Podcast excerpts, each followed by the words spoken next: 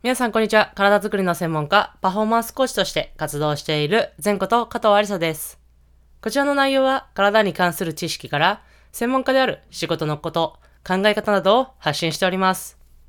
本日はあなたにとって素晴らしい日とはという内容でお話をさせていただきたいと思います。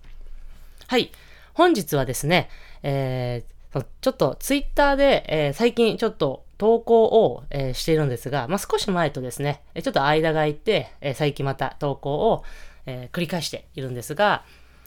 まあ、昨日の投稿はね、あのー8月の最終日だと思ったら、まさかの、え今日が8月の最終日だったと。本日は8月31日の、え日ですが、まさかの、あの、今日が最終日だったという、ちょっとどうでもいい話が先にお話しさせていただきましたが、このツイッターで、実はですね、最近、ハッシュタグ、えー毎日体豆知識。もうこの毎日体っていうの、この体はカタカナで書いてあるんですが、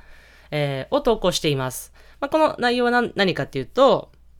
まあ体に関するちょっとした豆知識ですね。朝起きたらこういうことしましょうとか、まあ、夜寝る前にこういうことしましょうとか、えーこういうことしたら、あの、眠気が、夜の眠気が、あ寝つきですね。寝つきが良くなったりしますよとか、まあ、こういうことしたらいいですよとかいう、まあ、体に関する本当にした、ちょっとした豆知識を、えーちょっと投稿しているんですが、そこでですね、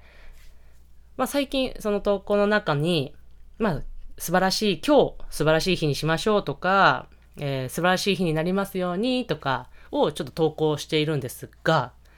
これちょっとふと思ったんですが、この素晴らしい日っていうのは人によって違うなと思っていて、まあ、例えば、晴れの日が素晴らしい日だと思う方もいらっしゃれば、雨の日が実は素晴らしい日だと思う方もいらっしゃると思うんですよね。他で、他で例えると、何かが、こう、ラッキーなことが起きたら素晴らしい日。何か起きたらですね、ラッキーなこととかが起きたら素晴らしい日だと思う方もいらっしゃれば、何も起きなかったら素晴らしい日と思う方もいらっしゃったりとか。まあ他の内容でもそうだと思うんですが、いろいろこれ人によってやっぱちゃ、あの、素晴らしい日という定義が違うと思ったんですよね。まあそこで、この素晴らしい日の定義を決めるで何がこう重要なのかなって私なりにちょっと考えたんですが、ライフテーマっていうのが関わってくると思うんですよね。はい。で、このライフテーマに沿っている日であれば、私は素晴らしい日だったなっていうふうに思うじゃないかなと思ったんですよ。このラライフ、今言ってるライフテーマって何なんだと。まあ、これは実の名のこの難しいことでもなくて、実はその名の名前の通りの人生のテーマっていうことなんですよね。もっとわかりやすく言うと、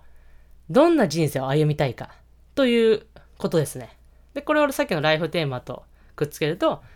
あなたはどんな人生を歩みたいかっていうことを変えると、あなたは、あなたのライフテーマは何ですかっていうことになります。